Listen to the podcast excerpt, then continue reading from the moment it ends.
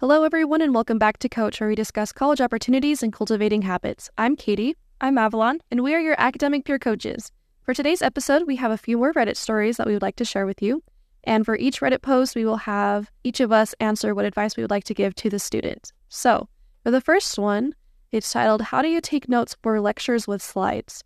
Lectures with slides have a much faster pace. How can I keep up, and especially how to organize my notes for the test? Some presentations have hundreds of slides, so using them all seems ineffective.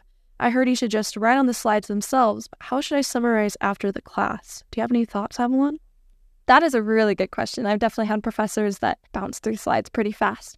One technique that I have found to be very useful for me is for each slide, just write the main word that I find to be the most important from the slide. And then with any extra time that I have, write down like the key points to go with that slide and then move on. In my experience, I found that a lot of slides are fluff, especially when there's like hundreds of slides for a lecture. Some may include like random quotes that professors have just decided to put in.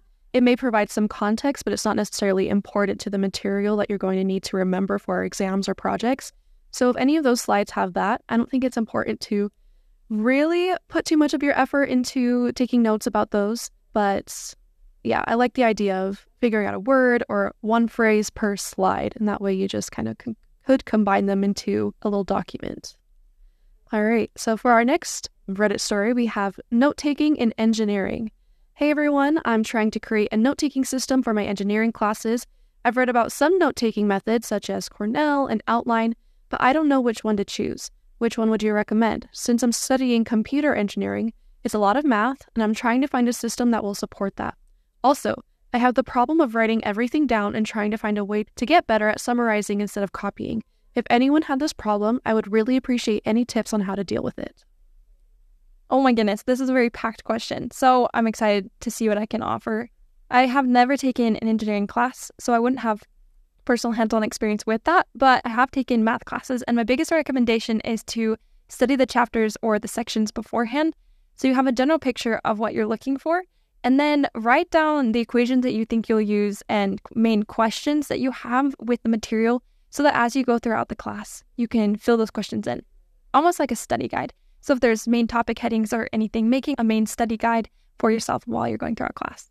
I agree. I think that's a really good point. And I don't think this student would need to worry so much about following a specific outline, whether it's a Cornell or just the outline method.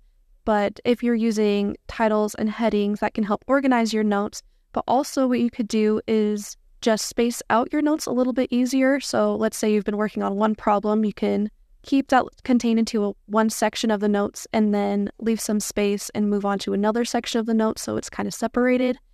But generally, if you do have a textbook, you can follow the unit outlines and you can use that as a sort of guideline. I love that, Katie. It's really good. And for our last Reddit story, we have studying methods for perfectionists. I think this is going to hit hard for both of us.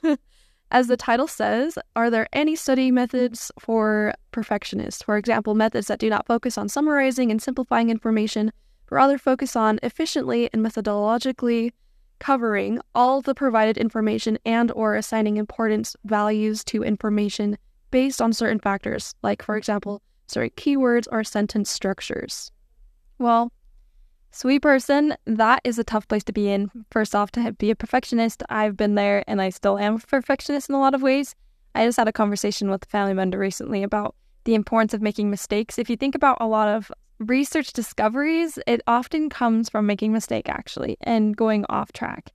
So when it comes to like which note-taking techniques or study methods for perfectionists, I would recommend to focus on at the end of your day, asking yourself what worked and what didn't work, and having a non judgmental way of looking at yourself. And then as you go throughout, you'll be able to see which study techniques are working for you and which ones are not, because everyone's going to be different. And efficiency and being methodical about covering all the material will look different for everyone. I agree. And I think from my experience, there's a point where I have impacted my ability to retain information by focusing on getting everything crammed into my brain and onto a page rather than actually taking the time to absorb the information. So there has to come a point where you ask yourself, is this helping or is this actually making it worse for me? So if you are provided information, Have you done methods where you skim over it? Have you d- built the foundation before actually taking the time to sit down and read everything and highlight everything? It is a good method to summarize and simplify information rather than trying to memorize blocks and blocks of text. So, I think this is something that you can build up to over time and just setting boundaries for yourself, just remembering I don't need to remember everything. I can simplify phrases into single words or keywords. Any other thoughts? I really like that. As you were talking, some thoughts came to my mind about what I could do. I love the skimming over the material, and also, it's a really good point to mention what you said about sometimes it inhibits us. That was really neat.